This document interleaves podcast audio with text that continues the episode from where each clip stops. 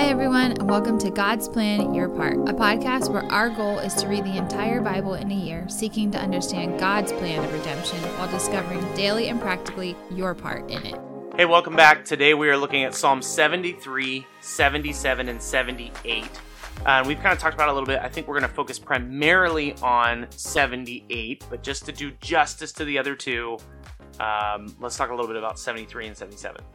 I noticed when I read 73 this time around, uh, there was a lot that mentioned um, basically being almost like disgusted with the people who are not pure in heart and how they are just basically surrounded by lavish things. They have wealth.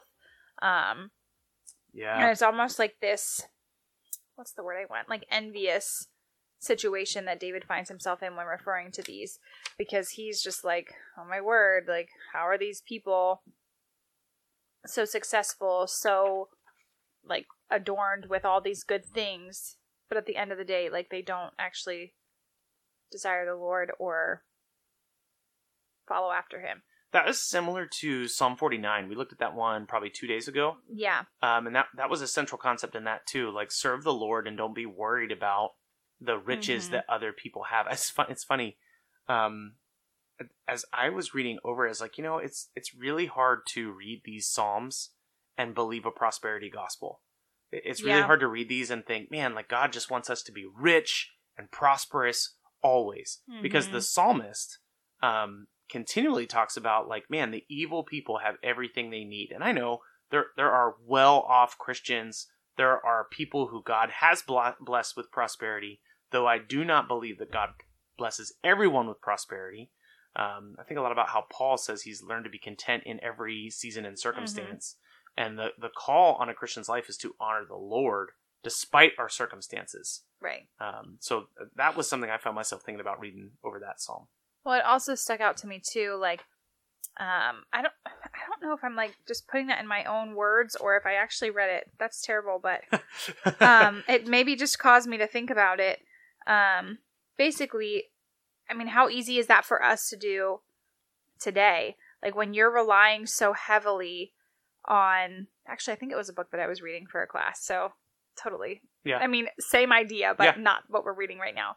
Uh, but it's basically like if you're living within like a perfect world, if you will, like you have everything at your fingertips because of wealth, because of um, things you've been blessed with.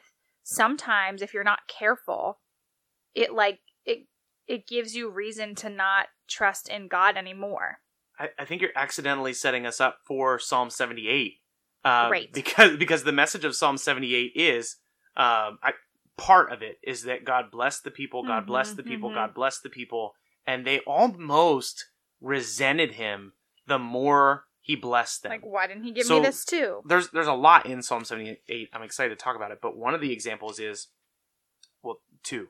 Uh, God gave them water out of a rock, and yet they continued to cry about more water from the rock. God gave them quail from the heavens, and they were mad about the quail. It, says, it actually says like while the food was yet in their mouths, they started to complain. Mm-hmm. So it's like, God, give me a steak, and then you're like eating the steak, and it's like, ah, why isn't this rare? Well, I mean, that's a whole other issue. But But I just I think that idea is very interesting because it's such an easy switch. yeah, I do it in my own life, and it might not necessarily be with like money, but like things that I want to see happen. yeah, maybe. And then it's just like, well, okay, that worked out. Like I don't I don't need to con like converse with God about this XYZ issue because that worked out really well and whatever. And then when I find myself in a situation where I'm like, oh wait, this isn't what I wanted, then it's like, oh God, help me do Yeah. what was me, whatever. So I think it's just Yeah. like a good reminder too.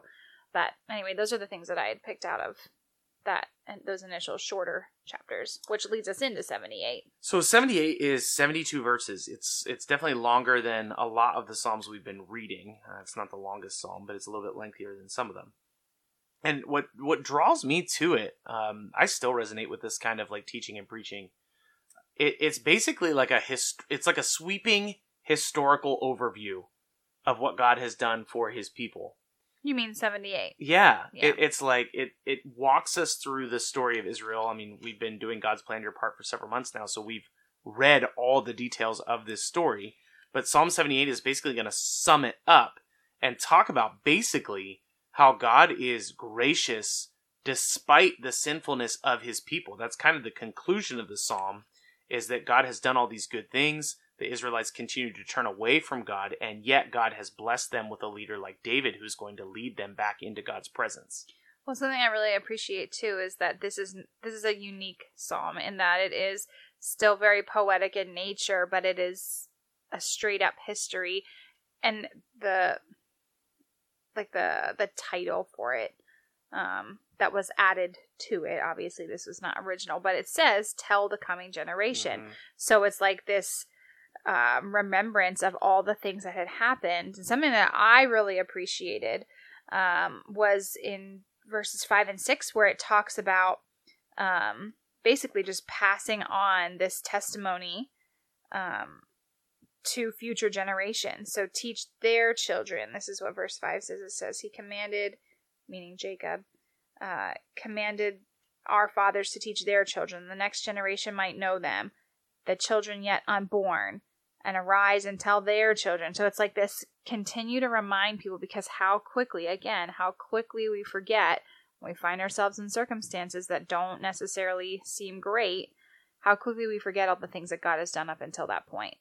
Um, so that really, that was interesting to me as well. Um, and kind of going off of what you were saying earlier, just like having all these miracles, and then kind of what I was just talking about with passing the generations. A verse that I had underlined that stuck out to me um, that kind of goes along with all of this is in verse 42. It says, They did not remember his power or the day when he redeemed them from their foe. And that's just, again, that's pointing back to Egypt. Um, but how quick we are to forget what God has done if we don't like tell our kids, tell the people around us, write it down for people to know in the future generations of what God has done on behalf of his people. Uh, one interesting thing to draw out, I thought you were going to go there, but you didn't. Hmm. Um, verse, what is it? Verse 6. That the next generation might know them, Oh. the children yet unborn. Mm-hmm. uh, God is giving a command through this psalm, through the psalmist, uh, that there is a plan in place that those who are yet unborn receive, like the story of redemption. Mm-hmm. And I guess it, it could be grasping a little bit because I don't, I, I mean, obviously they would have understood like a sanctity of life that we are made in God's image and therefore we should not be eliminated. Um, but here you do have a command from God to teach uh, the word, the story, uh, to unborn children. Mm-hmm. And so it's the idea. The idea is not that you're preaching to unborn children, but it is that there is a plan in place for those who have not even yet be, been It's the, born. like, the preservation idea. you again. could use this is not the strongest verse you could use. There's much stronger verses, but you could use this verse to support the idea that that abortion goes against God. Mhm. And there is a clear idea here from the psalmist that those who are unborn deserve what those who are already born have. Mhm. Uh, so it's it's it is a little bit of a grasp, and and it's I'm not saying that because I don't believe it. I do believe it, and there's many passages that support it much stronger than this. Uh, but there is a concern for the unborn here in this psalm. Thanks so much for listening to our take today. Before we get into the reading, if we could just ask you one thing. Uh, if you've been enjoying the podcast, if you could subscribe to us and then leave a rating and review, we'd love to hear from you. And every rating we get helps us reach more people. Ultimately, we're just trying to reach people with the truth of God's word, and your review will help us do that. So thanks so much for being invested in the podcast. Here's the reading for today. Psalm 73 Truly God is good to Israel, to those who are pure in heart. But as for me, my feet had almost stumbled, my steps had nearly slipped. For I was envious of the arrogant when I saw the prosperity of the wicked. For they have no pangs until death, their bodies are fat and sleek. They are not in trouble as others are, they are not stricken like the rest of mankind. Therefore pride is their necklace, violence covers them as a garment. Their eyes swell out through fatness, their hearts overflow with follies. They scoff and speak with malice. Loftily, they threaten oppression. They set their mouths against the heavens, and their tongue struts through the earth. Therefore, his people turn back to them and find no fault in them. And they say, How can God know? Is there knowledge in the Most High? Behold, these are the wicked, always at ease. They increase in riches. All in vain have I kept my heart clean and washed my hands in innocence. For all the day long I have been stricken and rebuked every morning. If I had said, I will speak thus, I would have betrayed the generation of your children. But when I thought how to understand this, it seemed to me a worrisome task, until I went into the sanctuary of God. Then I discerned their end. Truly you set them in slippery places, you make them fall to ruin. How they are destroyed in a moment, swept away utterly by terrors, like a dream when one awakes. O Lord, when you rouse yourself, you despise them as phantoms. When my soul was embittered, when I was pricked in heart, I was brutish and ignorant. I was like a beast toward you. Nevertheless, I am continually with you. You hold my right hand. You guide me with your counsel, and afterward you will receive me to glory. Whom have I in heaven but you? And there is nothing on earth that I desire besides you. My flesh and my heart may fail, but God is the strength of my heart and my portion forever. For behold, those who are far from you shall perish. You shall put an end to every one who is unfaithful to you. But for me it is good to be near to God. I have made the Lord my God my refuge, that I may tell of all your works. Psalm 77 I cry out to God, aloud to God, and he will hear me. In the day of my trouble I seek the Lord. In the night my hand is stretched out without wearying. My soul refuses to be comforted. When I remember God, I moan. When I meditate, my spirit faints. You hold my eyelids open. I am so troubled that I cannot speak. I considered the days of old, the years long ago. I said, Let me remember my song in the night. Let me meditate in my heart. Then my spirit made a diligent search. Will the Lord spurn forever and never again be favorable? His, has his steadfast love forever ceased? Are his promises to an end for all time? Has God forgotten to be gracious? Has he in anger shut up his compassion? Then I say, I will appeal to this, to the years of the right hand of the Most High. I will remember the deeds of the Lord. Yes, I will remember your wonders of old. I will ponder all your work and meditate on your mighty deeds.